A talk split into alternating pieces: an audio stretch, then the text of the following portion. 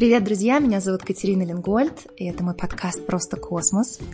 В этом эпизоде мы поговорим с вами про позитивное мышление. Но не просто позитивное мышление, а позитивное мышление, связанное с реальностью, без приукрашания реальности.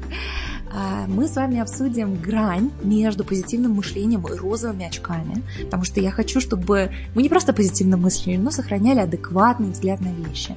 Я расскажу про конкретные техники и практики, которые можете использовать, чтобы научиться позитивно смотреть на свою реальность и освободиться от навязчивых негативных мыслей.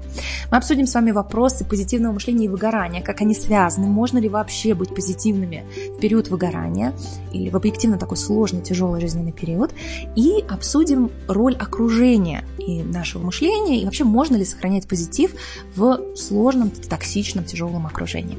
Я надеюсь, вам понравится этот подкаст. По ссылке в описании а, вы можете найти мой телеграм-канал, в который я первым делом выкладываю все мои подкасты. Помимо этого я публикую там полезные материалы, майнд-карты и чек-листы. И приблизительно раз в неделю делюсь мини-подкастами, в которых делюсь своими инсайтами, какими-то интересными, важными выводами, прямо по-свежему, что называется, в потоке. Так что, если вам хочется а, получать эту информацию, находите ссылку в описании, присоединяйтесь, будет очень здорово, там нет никакой рекламы, только польза. Ну а сейчас давайте обсуждать, как позитивно мыслить, при этом не приукрашая реальность. Поехали!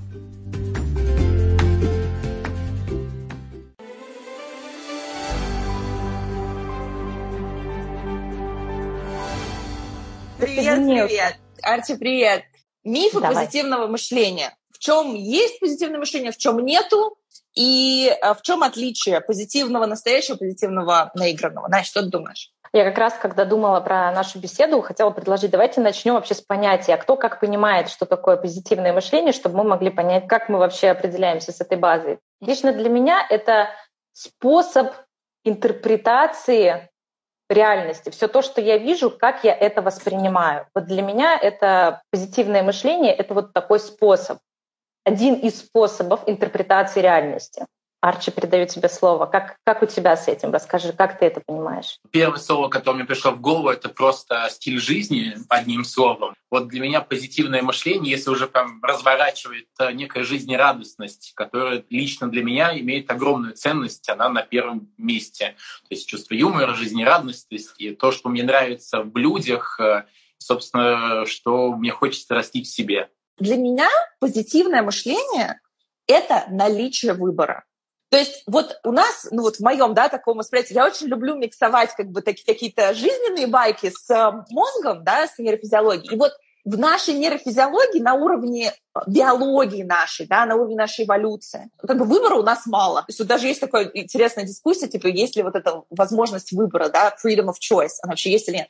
И вот на уровне биологии мы должны фокусироваться на негативе. Если мы ничего не делаем, то выбора у нас нет. У нас выбор uh-huh. будет, мы всегда будем в негативе. Но по мере того, как ты начинаешь работать с собой, ну, знаете, как ребенка, ты взял, по умолчанию ребенок читать не умеет. Нечего на него смотреть и ждать, когда он такой хопочки и научился читать сам по себе. Сидел, сидел в песочнице и научился читать. Но для меня позитивное мышление – это навык, который дает тебе возможность выбора как реагировать на какую-то ситуацию. И это не значит, что это всегда будет выбор реагировать так, что ты будешь хлопать в ладоши. Там, я не знаю, у тебя ну, такое глубоко трагическое произошло, и ты будешь хо-хо-хо. Это тоже не выбор. Здесь это, в этом тоже не свобода. А вот для меня это наличие навыков, которые дают тебе возможность выбирать как реагировать, а как не реагировать на ситуацию, безотносительно от того, какая у тебя биология. Что ты думаешь об этом? Ты знаешь, а я хочу немножко как раз перейти к вопросу, там, знаешь, где спрашивать, а как тогда, вот мы с вами определились с этой картинкой, да, примерно, мы услышали, как видят ребята, а как тогда отличить вот такое истинное отношение к жизни от того, когда это, знаете, сейчас вообще это модная тема, позитивное мышление, боди-позитив, вот эта вся история. И даже если ты так не считаешь, ты как бы играешь очень часто. Хоп, хей, ла-ла-лей, да, такой. А а как понять, э, где человек на самом деле так видит мир, и это его как раз способ, да, выбирать и так далее, от того, от вот этого наигранного. Я медитирую, я эгегея, жизнь прекрасна. Вот как, как вы считаете? Как отличить настоящее от ненастоящего? И вот, например, для себя я отловил это как вот если ты испытываешь чувство благодарности кому-то, вот искреннее спасибо, как ты отличишь искреннее спасибо от неискреннего. Вот, в принципе, если внутри ты задашь вопрос, ты всегда как бы вот поймешь, где это фальш. И вот здесь история, вот как бы вот, вот эти эмоции, они тоже, когда они приходят, они же как бы эмоции, они же не говорят на языке букв, они ты чувствуешь, там у тебя вот прям кожа это вот мурашками по телу. Либо не чувствуешь, ты чувствуешь, что это тебя наполняет, либо это у тебя отжирает энергии. Вот, собственно, вот такая логика мышления, по крайней мере, вот лично у меня. То есть, mm-hmm. когда ты чувствуешь, ты не чувствуешь, что есть фальш какая-то. Ты прям, вот прям даже не задумываешься, просто шагаешь туда. Арчи, мне прям, я, знаешь, я настолько чувствую то, что ты говоришь, я, извини, тебя перебью, потому что мне так... Я тебя перебью, потому что мне очень нравится. Вот эта история, вот помните, я, я часто говорю, что суперсила, когда у тебя ты используешь ее, у тебя сил больше. Да? То есть ты как бы после действия у тебя больше энергии, чем до. И вот то, что ты сказал, энергия отжирается или энергия прибавляется. То есть когда у тебя есть выбор и свобода, у тебя энергии больше, или, по крайней мере, ее точно не меньше. Когда ты носишь маску и вот навешиваешь на себя эти 10-килограммовые розовые очки, то энергии становится меньше. Ты устаешь от этого. Когда тебе нужно притворяться, ты устаешь. Когда ты находишься в свободе выбора, ты наоборот, как бы у тебя больше возможностей, больше энергии. И вот для меня вот, вот это вот прям такая очень легкая ощущение. Когда я напрягаюсь от этого, то явно что-то здесь не то. Слушайте, а у меня вообще, знаете, пришла история, недавно читала исследование, а в 70-е годы э, пригласили людей в кинотеатр, а по ходу стены развешали очень много газет. И они пришли, посмотрели фильм, им говорят, а что было на газетах? Они говорят, а мы не знаем. Их вводили в гипноз. И они дословно рассказывали, что они видели на газетах. К вопросу, что наше сознание считывает одно, а подсознание считывает гораздо больше. И вот история с благодарностью — это когда ну, у меня немножко профессиональная деформация, да, когда я общаюсь с человеком, там, я считываю физиогномику и так далее, но это профессиональная нужда, скажем так. Но вот э, если смотреть через призму этого, как я считываю, когда это по-настоящему или нет, и мое подсознание считывает. На, на самом деле мое подсознание уже считало, оно знает вопрос, есть ли у меня связь из подсознания, то, что оно увидело с сознанием, да, для меня это на уровне физиогномики, да, что происходит с лицом. Что происходит с лицом? Когда это не искренне, чаще всего это блуждающий взгляд, он не сфокусирован, человек не смотрит тебе в глаза, он смотрит куда-то в сторону.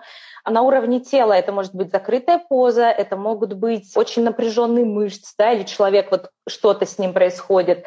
И то, какие слова он говорит, как он это говорит, с какой интонацией, полутоном, окрасом. Это как бы первый уровень считывания да, такого сканирования. А второе, как я на это реагирую, что у меня внутри. Растеклось это тепло, либо я чувствую, что здесь есть что-то. Это вот та самая связка с подсознанием, который уже знает истинность.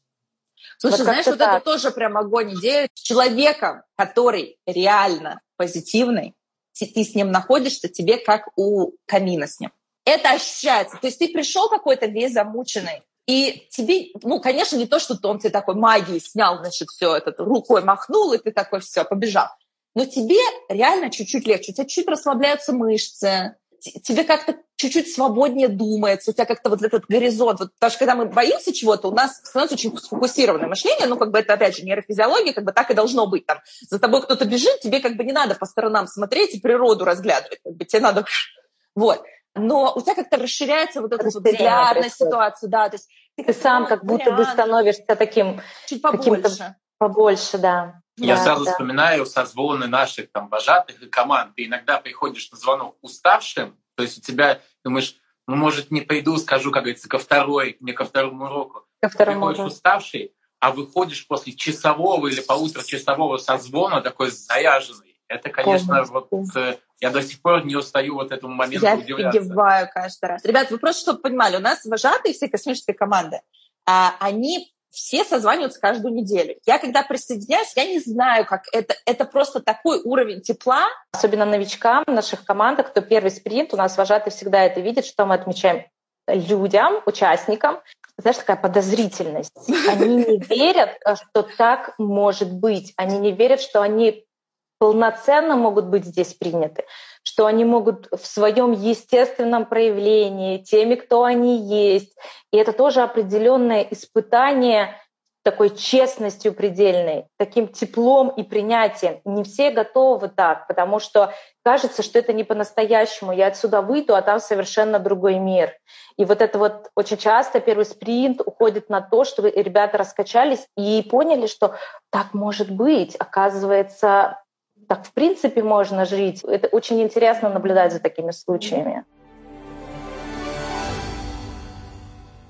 Следующий вопрос. Как заставить себя позитивно мыслить и освободиться от негативных мыслей? Настя, заставь меня, пожалуйста, хорошенечко, чтобы я не халявила. А то как да, перестану позитивно мыслить, потом что ты пришла и наказала за это. Ключевое, конечно же, слово «заставить». Мы практикуем очень бережное отношение к себе и любовь к себе, а это значит, что нужно доверять всем своим центрам и проявлениям. Если мы хотим себя что-то заставить, значит, мы хотим воспроизвести усилия над естественным каким-то процессом. Вопрос «зачем?», что это даст, а как можно иначе? И а что хочется на самом деле? Я бы спросила, а что сейчас хочется испытывать или как себя вести на самом деле? И как себе разрешить это сделать? Поэтому история заставить — это произвести какое-то насилие над собой. Зачем вы хотите как, это Которая сделать? предполагает, что ну вот ты какой-то такой корявенький немножечко, или не немножечко, прям совсем корявенький, и вот надо взять и тебя скрутить в бараний рог, чтобы получился приличный... Я сделаю из тебя приличного, позитивного человека, да, сейчас, сейчас приду, я тебя сейчас как научу позитиву, вот ты удивишься вообще просто. Знаешь, просто решить, что это хочешь позитивно мыслить и не жить в печали. Вот на самом деле просто решить тоже мало, потому что у нас есть какой-то образ мира, у нас есть образ мышления и образ жизни нужно производить как бы изменения в каждом из этих образов, чтобы появился вот эта, вот эта картинка. Образ э, действий, мышления и картинку мира. И вот когда она другая, вообще не нужно прикладывать каких-то усилий. Если вы возьмете любого, не знаю, там, ну, человека, например, который бездомный, да, если ему дать сейчас все блага, то где он откажется через год? Скорее всего, там же, потому что недостаточно на уровне образа жизни ему что-то дать. У него образ мышления другой, поэтому над этим тоже нужно работать параллельно. Просто заставить себя ну, невозможно практически. И решить тоже недостаточно. Вот мы да. сейчас все можем взять, вот сказать, так, я решил. Ну, то есть вот я могу сейчас сесть и решить, я полечу на Марс. Ну, как бы, молодец, решила. Нужно что-то делать. И делать нужно не в каком-нибудь там сильно далеком будущем, а прямо сейчас. В целом, как заставить? Ну, никак. Если все хорошо, все устраивает, это тоже ок ну, то да. есть это вполне, ну, это значит нужно состояние для текущего момента, чтобы что-то пережить, чтобы что-то прожить. Не, а подожди, ты с этим принятием еще как бы, понимаешь, туда еще надо дорасти, как бы. А, Не все готовы сейчас. Знаешь, типа, ну да, да, да, это уже когда... Я как бы в это, а как бы, ну, ну, может быть, оно и это тоже опыт.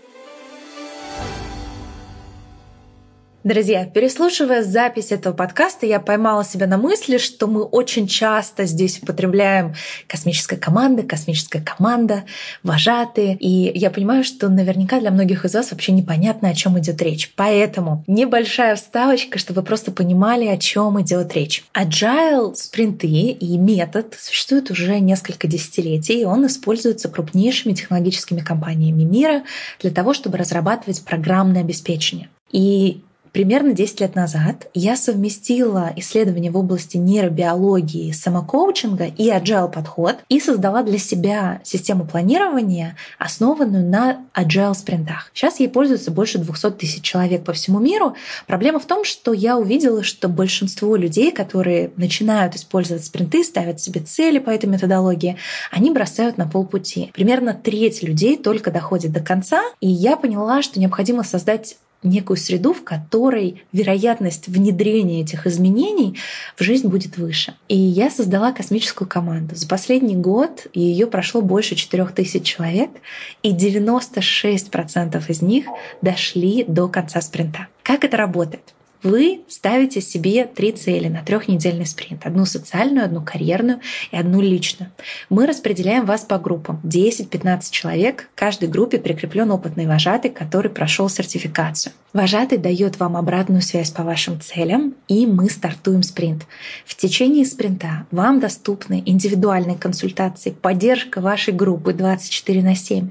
По четвергам вы созваниваетесь и рассказываете о своем прогрессе, чтобы вы не сбежали с подводной подводной лодке не устроили самосаботаж. И по воскресеньям я созваниваюсь с вами, со всей командой в 19.00 по московскому времени, и мы делимся прогрессом, вдохновением, разбираем кейсы и устраиваем брейнсторм, поэтому каждое воскресенье — это новая порция практических прикладных рекомендаций. И в конце спринта мы устраиваем выпускной, празднуем победы, ребята получают именные сертификаты. И потом на четвертой неделе мы устраиваем бонусную такую неделю, где проводим онлайн-нетворкинг и мастер-классы друг для друга. Это очень-очень-очень интересная, наполненная и реально трансформационная программа, которую я делаю с огромной любовью. Вот. Теперь вы, наверное, лучше будете понимать, о чем мы говорим. И, собственно, Артур один из наших вожатых, а Анастасия, с которой мы тоже ведем беседу, это человек, кто вместе со мной начал строить эту программу больше года назад, и она является как раз-таки коучем, главным коучем нашей программы. Если вам захочется подробнее узнать о космической команде, о том, как в нее попасть, ссылка есть в описании подкаста. А теперь давайте возвращаться обратно к нашей беседе. Я бы хотела еще предложить совершенно короткое упражнение. Я очень часто Давай. говорю, когда нужно сфокусировать свое внимание, мы можем его сделать, он буквально две минутки займет, чтобы ребята тоже поняли и могли его использовать каждый день. Давайте сделаем. Давай, давай сделаем. Окей, я предлагаю всем сесть очень удобно, максимально удобно, закрыть свои глазки. Мои вожатые ребят точно знают, что мы сейчас будем делать. Расслабьтесь, закройте глазки. Когда я досчитаю до трех и попрошу вас открыть глазки, Посмотрите, пожалуйста, вокруг себя и перечислите только красного цвета все предметы в вашем пространстве, комнате, где вы находитесь. На счет три открываем глазки и смотрим только на предметы красного цвета и мысленно их перечисляем. Раз, два, три. Очень внимательно, прям замечайте каждую деталь красного цвета. Ничего не пропускайте, очень внимательно, это важно очень. Все до деталей заметь.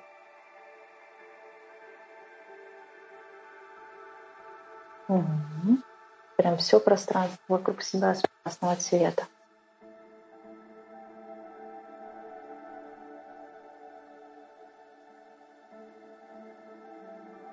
Угу. У меня все, как вы. Я тоже все. Прекрасно. А теперь закрываем еще раз глазки. Я опять посчитаю до трех и попрошу вас открыть глаза, и вам нужно найти и заметить предметы только зеленого цвета. Только зеленый. Раз, два, три. Смотрим на предметы только зеленого цвета. Только зеленый, только зеленый. Все до деталей. Угу. Каждую мелочь зеленого цвета, каждый предмет. Старайтесь ничего не пропустить.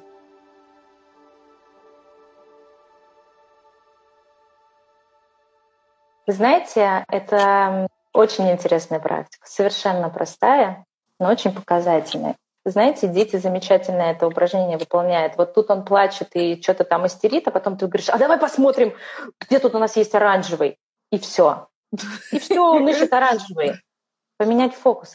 Все очень просто. Возможность разглядеть детали в том цвете, что реально существует. Да. Вы же не выдумали да. никакие, вы же не представили, что помидор зеленый, а деревья зеленый красные. повсюду. Да, вы абсолютно в связке с реальностью. Вы, наоборот, очень внимательны к реальности, да?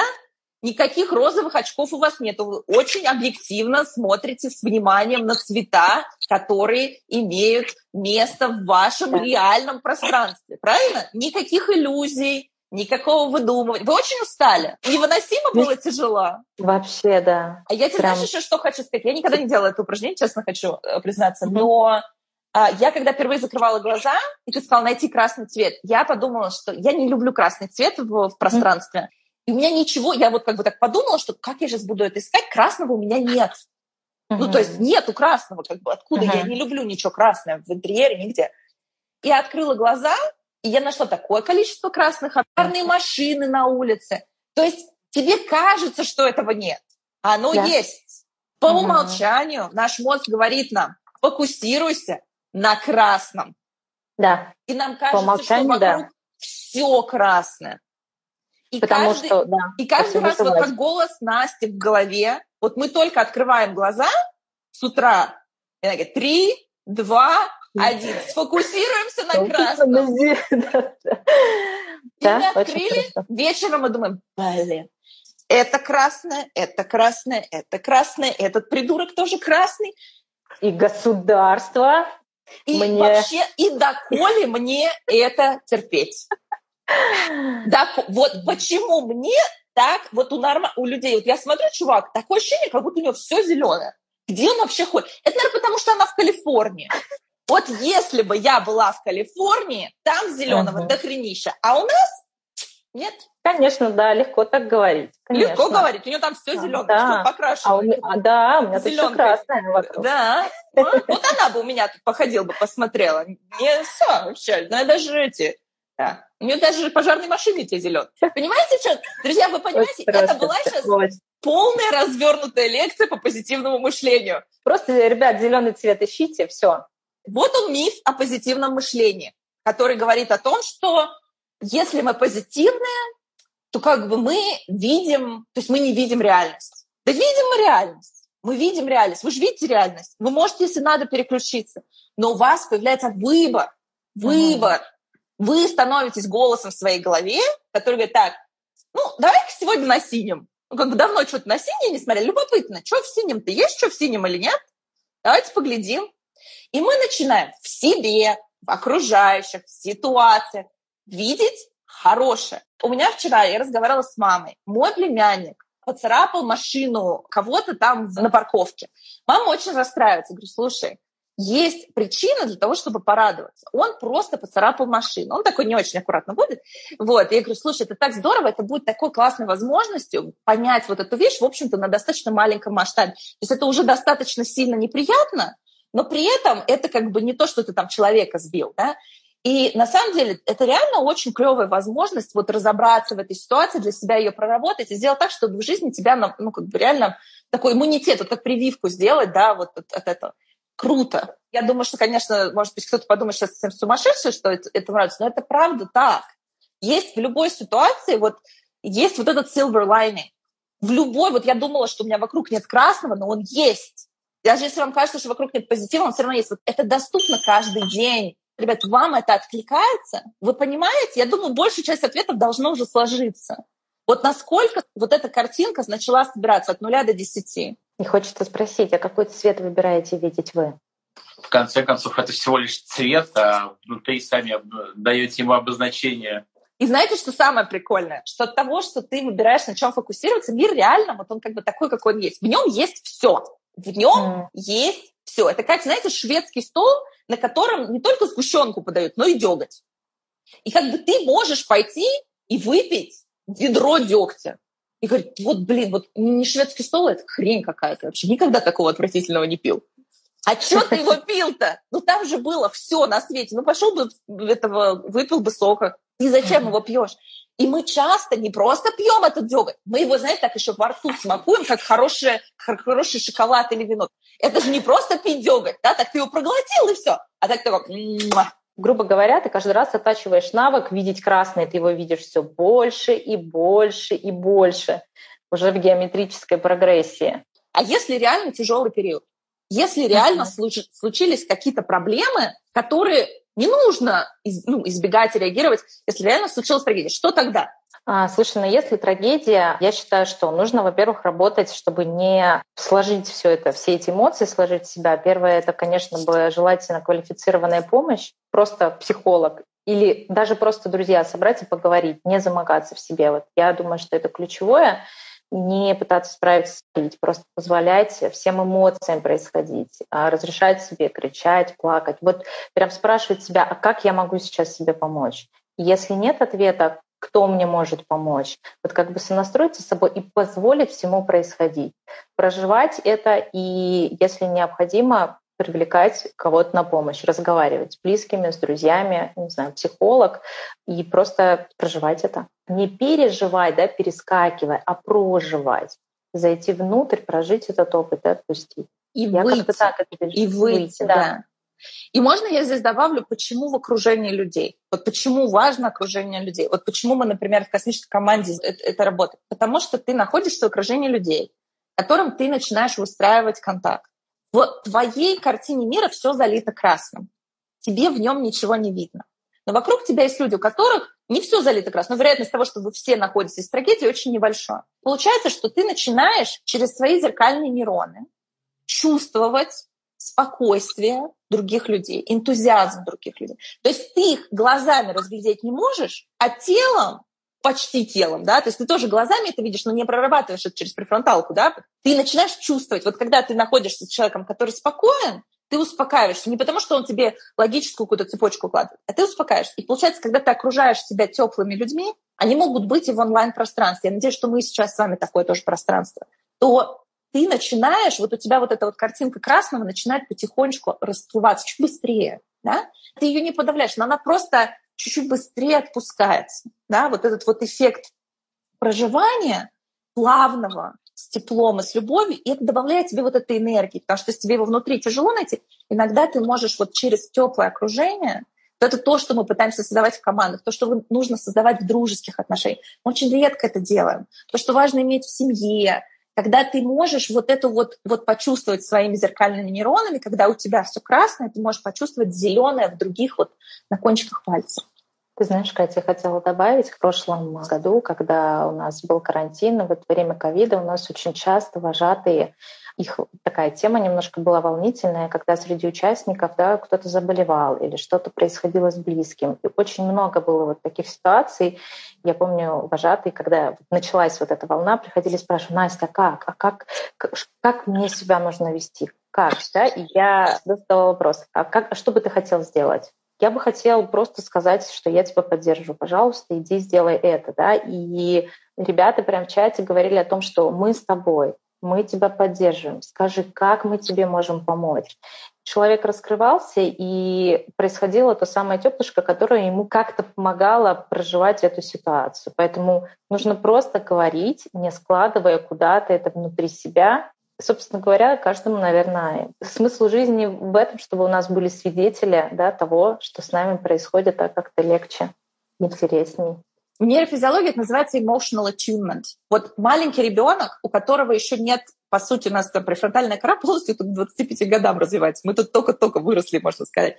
И в этом смысле то, что мы часто пытаемся делать вот в таких сложных ситуациях, типа мы приходим, у меня такая тема была, я регулярно, не знаю, у вас кликнется, нет, если у меня у кого-то из знакомых были проблемы, я приходила и говорила, так, давай, рассказывай кейс, сейчас мы его порешаем. Я тебе сейчас разложу по полочкам, что делать.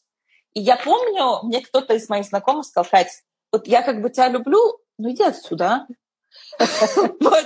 И я не могла понять, думаю, что ты вообще нормальный человек, как бы у тебя проблемы, я пришла, решила, что тебе надо. В ситуации, когда мы находимся вот в этом вот красной зоне, то нашей префронтальной коре, нашему логическому центру энергия почти не поступает. Мы в этой части уже не находимся. Мы находимся в эмоциональной части. С человеком на уровне вот этой логики в этот момент разговаривать нет смысла. С ним надо просто быть. Ему в этот момент нужны эмоции, а не логика. Эмоции спокойствия, тепла. И что очень интересно, вы тоже себе можете это дать. Угу. Когда вы сталкиваетесь с какой-то сложной ситуацией, не надо говорить, так, соберись тряпка, возьми руки в ноги, ноги в руки, включи логику и сделай как надо. Это физиологически практически невозможно. Надо себе подарить тепло и любовь. Включить музыку, порисовать, потанцевать, обняться с теплым одеялком и с чашечкой чая, полежать на травке. Если вы не можете это сделать с другими людьми, с другими людьми чуть попроще, потому что ну, как бы у тебя фон вот этот меняется зеркальными нейронами состояние. Вот. И вот это нужно в отношении себя сделать в первую очередь. Это скорая помощь, да? У тебя коленка кровоточит, ты будешь сейчас рассказывать логику, я не знаю, как гравитация работает. Ты, блин, разбил коленку, больно сейчас. Иди нахрен со своей гравитацией. А мы очень часто в отношении себя так делаем. Мы пытаемся вот это заставить себя рационализировать, и чтобы быстренько себя на позитивчик перевести. Так не работает. Очень часто, знаешь, особенно вот с телом очень часто бывает такая штука, мы говорим, например, у меня болит рука. Знаешь, как будто бы это отдельная часть какая-то меня, и вот сумочка черная, да, Но ведь когда у меня болит рука, это значит, что я болею рукой, я болею глазами, я болею чем-то другим. И когда мы соединяемся, это осознаем, немножко другое понимание приходит, как себя можно воспринимать. Давайте поговорим про токсичное окружение. Я думаю, что мы отчасти на этот вопрос ответили, но можно ли сохранять позитив в токсичном окружении? Арчи, вопрос к тебе. Тоже рефлексирую на эту тему. Ну, действительно, в команде иногда попадаются люди, которые, как принято говорить, токсичные. Для меня эта история, я к ним отношусь, что, как бы, скорее всего, они выгоревшие. Ты можешь как бы понимать, где они выгоревшие, можешь не понимать.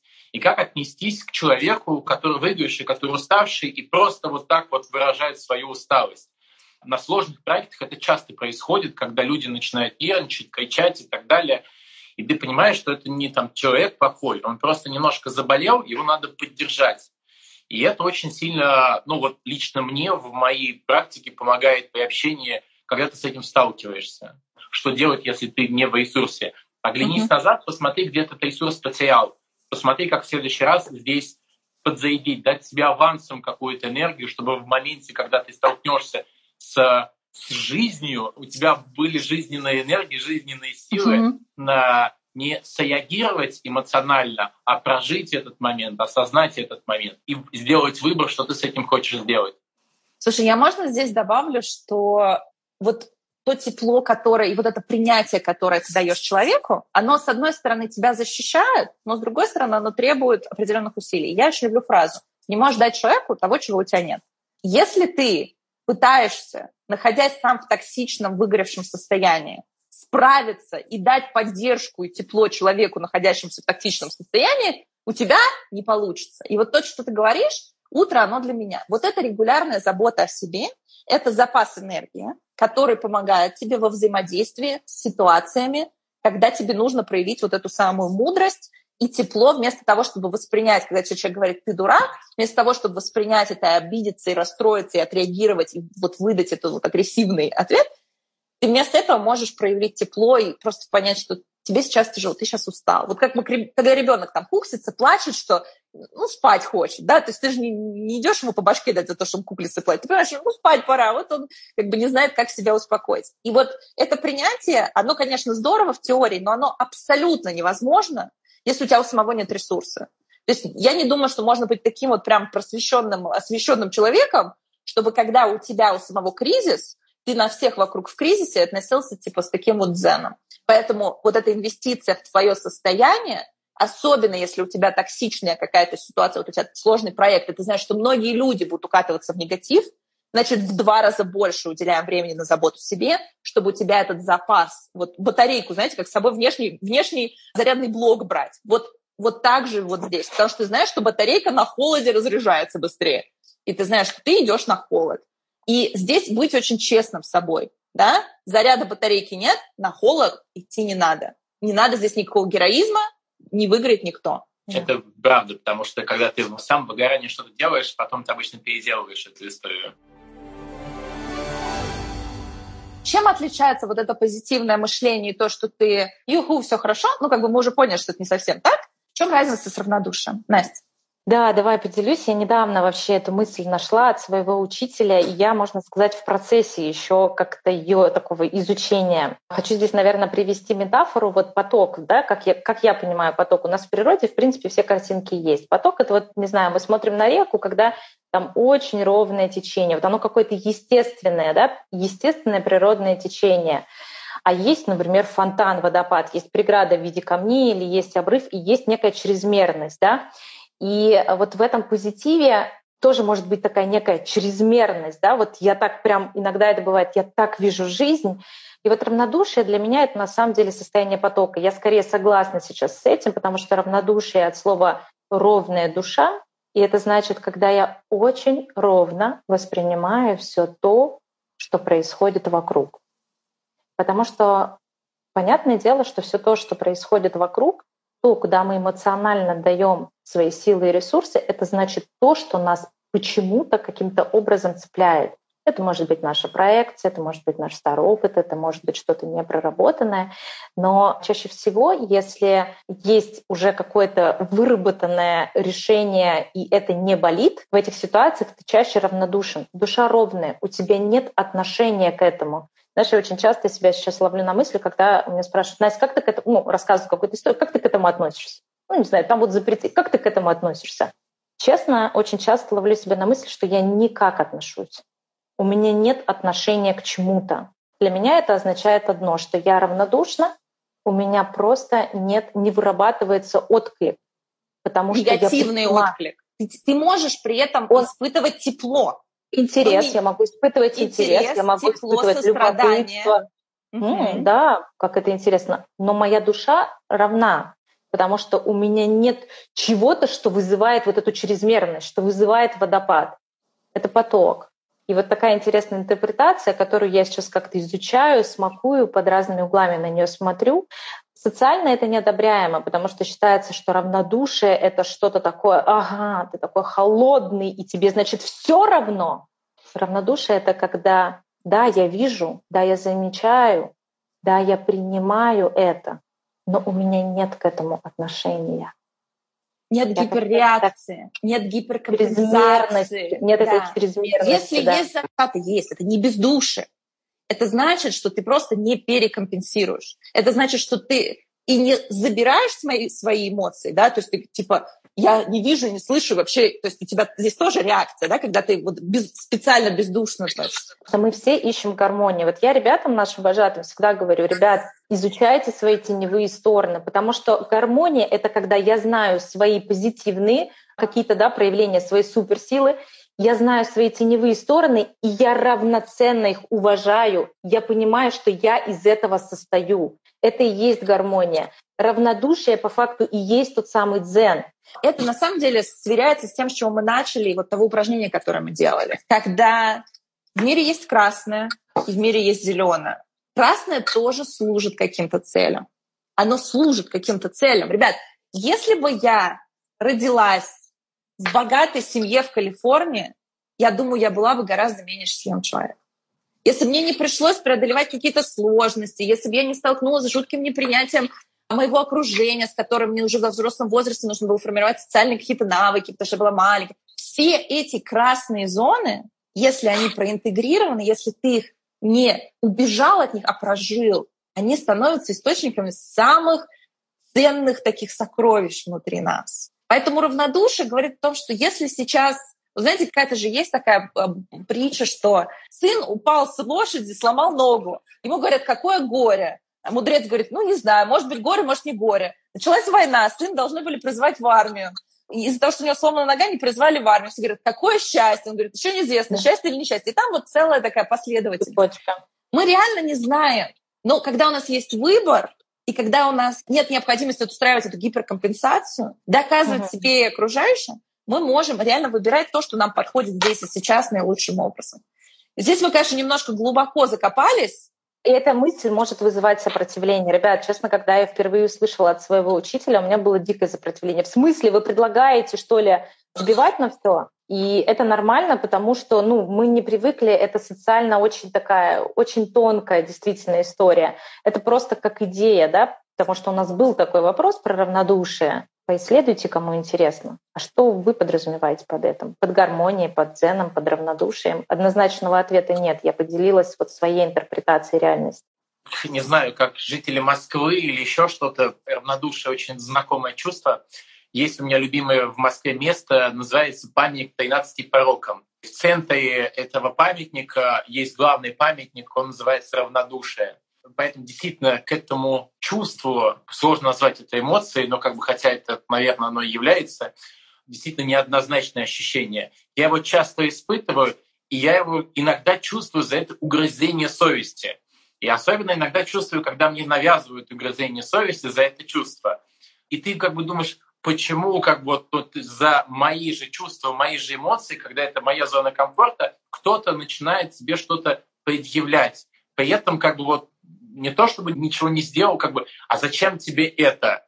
И кто-то вот ввязывается. И здесь действительно такая поле для рефлексии, для, можно сказать, для философии, как угодно, да, но как бы поле для того, чтобы внутри себя более глубоко разобраться с этим отношением к этому чувству.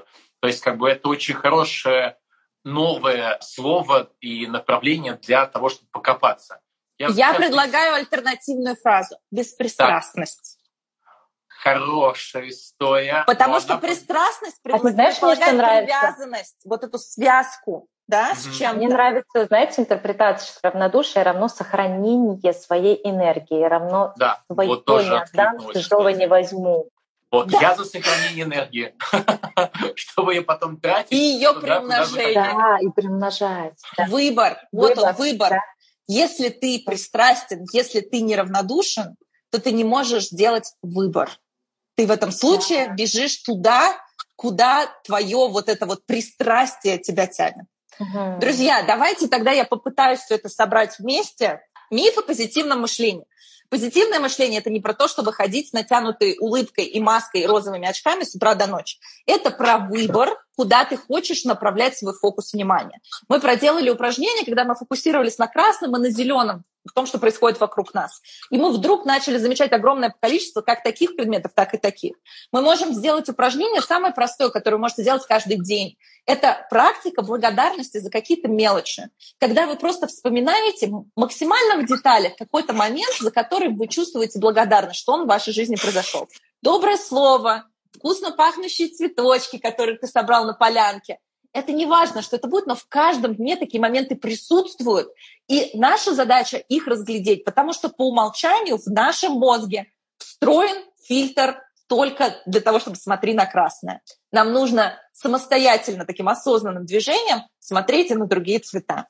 После этого мы поговорили про то, как заставлять себя позитивно мыслить. Заставлять себя позитивно мыслить и избавляться. Вообще избавляться от негатива нельзя. Мысль, от нее нельзя избавиться, ее нельзя подавить. Если ты ее подавливаешь, ты просто ее выводишь из области сознания в подсознание, где она у тебя вылезет еще более фиговым образом. Так что последнее, чем нужно заниматься, это подавлять негативные эмоции. Нужно приглашать в свою жизнь больше тепла, и это тепло, оно начнет не подавляя, просто заполнять пространство, в котором для негатива будет меньше места. То есть вот для меня это всегда про, про то, что я сейчас просто смещу свой фокус на теплышко. И прекрасно, если вы это можете сделать с людьми, у которых в этот момент такое зеленое восприятие, потому что через наши зеркальные нейроны, через лимбическую нашу нервную систему мы можем настроиться на вот этот теплый лад других людей. Именно так работают группы поддержки. Почему они лучше работают зачастую, чем вот one-on-one какая-то работа, например, с психологом, да, потому что ты находишься в окружении людей, которые тебя принимают,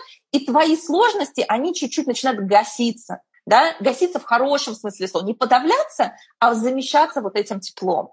И особенно это важно в случае, если вы сталкиваетесь с тяжелыми жизненными ситуациями, когда у вас реальное горе, когда твоя вся картинка окрашена в красный. Можно ли позитивно мыслить при выгорании и можно ли позитивно мыслить в окружении токсичных людей? Для того, чтобы смещать этот фокус, как мы уже сказали, это не происходит автоматически. Для этого нужно определенное количество психической энергии. Эта психическая энергия должна откуда-то браться. Она берется из заботы о себе. Если вы находитесь в сложном в плане вызовов, да, в неопределенной ситуации, либо в токсичном окружении, вам нужно больше внимания уделять своему состоянию. Вот два часа, как Арчи говорит, я два часа уделяю любви к себе каждое утро. И этим самым он заряжает такой power bank, который помогает ему сохранять батарейку на морозе токсичного окружения и сложных непредсказуемых условий. Почему иногда не позитив, а равнодушие дает положительный эффект? Потому что в равнодушии есть беспристрастность и принятие и красного, и зеленого, что дает нам возможность выбора. В равнодушии нет ничего плохого, потому что даже из позиции равнодушия мы можем, мы можем действовать, мы можем любить, мы можем проявлять интерес, но это не будет импульсивная реакция выживательного мозга, который, боже мой, все, конец, побежали. А это выбор. В этом есть выбор, в этом есть свобода. И позитивное мышление — это про свободу выбора, а не натянутую эмоцию и розовые очки, которые ни в коем случае нельзя снять. И в каких ситуациях позитивное мышление полезно, а когда лучше без него? Наличие выбора и наличие свободы полезно всегда. Наличие масок и притворства, которое истощает вашу батарейку, вредно всегда. Поэтому настоящее, искреннее, позитивное мышление, подпитанное энергией, которую вы собрали благодаря тому, что вы заботитесь о себе, оно служить вам будет в любых ситуациях. В легких ситуациях оно поможет увидеть еще больше красок в мире, в сложных оно поможет не скатиться глубоко вниз, прожить и залечить какую-то травму, они будут какой-то иммунитетом вашим, да. В случае, если это напускное придуманное, артистически значит, настроенное и отрежиссированное, то оно будет каждую минуту, как хорошую, так и плохую, у вас высасывать энергию, и вы еще быстрее будете укатываться в выгорание, и вы еще меньше сможете наслаждаться моментами, которые вот полностью могли бы вас очень обрадовать. Потому что вы в это время смотрите на мир через мутные, царапанные, чужие, неудобно сидящие розовые очки. А я хочу, знаете, что сказать? Очень важно, есть то, что мы видим, а есть то, что мы замечаем. Замечайте, пожалуйста, и будьте замечательными. Ну что, на этой ноте я просто сейчас заканчиваю эфир. Чудесного вам вечера, дня, утра. И будьте замечательны. Пока-пока, ребят. Обнимаю крепко. Всем пока.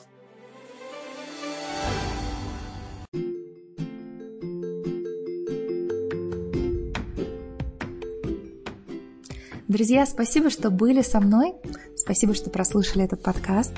Если он вам понравился, я вас приглашаю присоединиться к моему телеграм-каналу, где я выкладываю подкасты и дополнительные материалы к ним. Там нет никакой рекламы, только польза, ненавязчивая. Не чаще двух раз в неделю я что-то там публикую, ссылка есть в описании. И если этот подкаст был для вас особенно ценным, актуальным, Поделитесь им со своими друзьями, коллегами, может быть, выложите ссылку в социальных сетях. Это мне очень поможет делиться большим количеством пользы с большим количеством людей. Я вкладываю много души и тепла в запись этих материалов, поэтому я буду вам очень благодарна, если вы поможете мне сделать так, чтобы они приносили больше пользы большему количеству людей. На этом все на сегодня. Чудесного вам дня. Спасибо.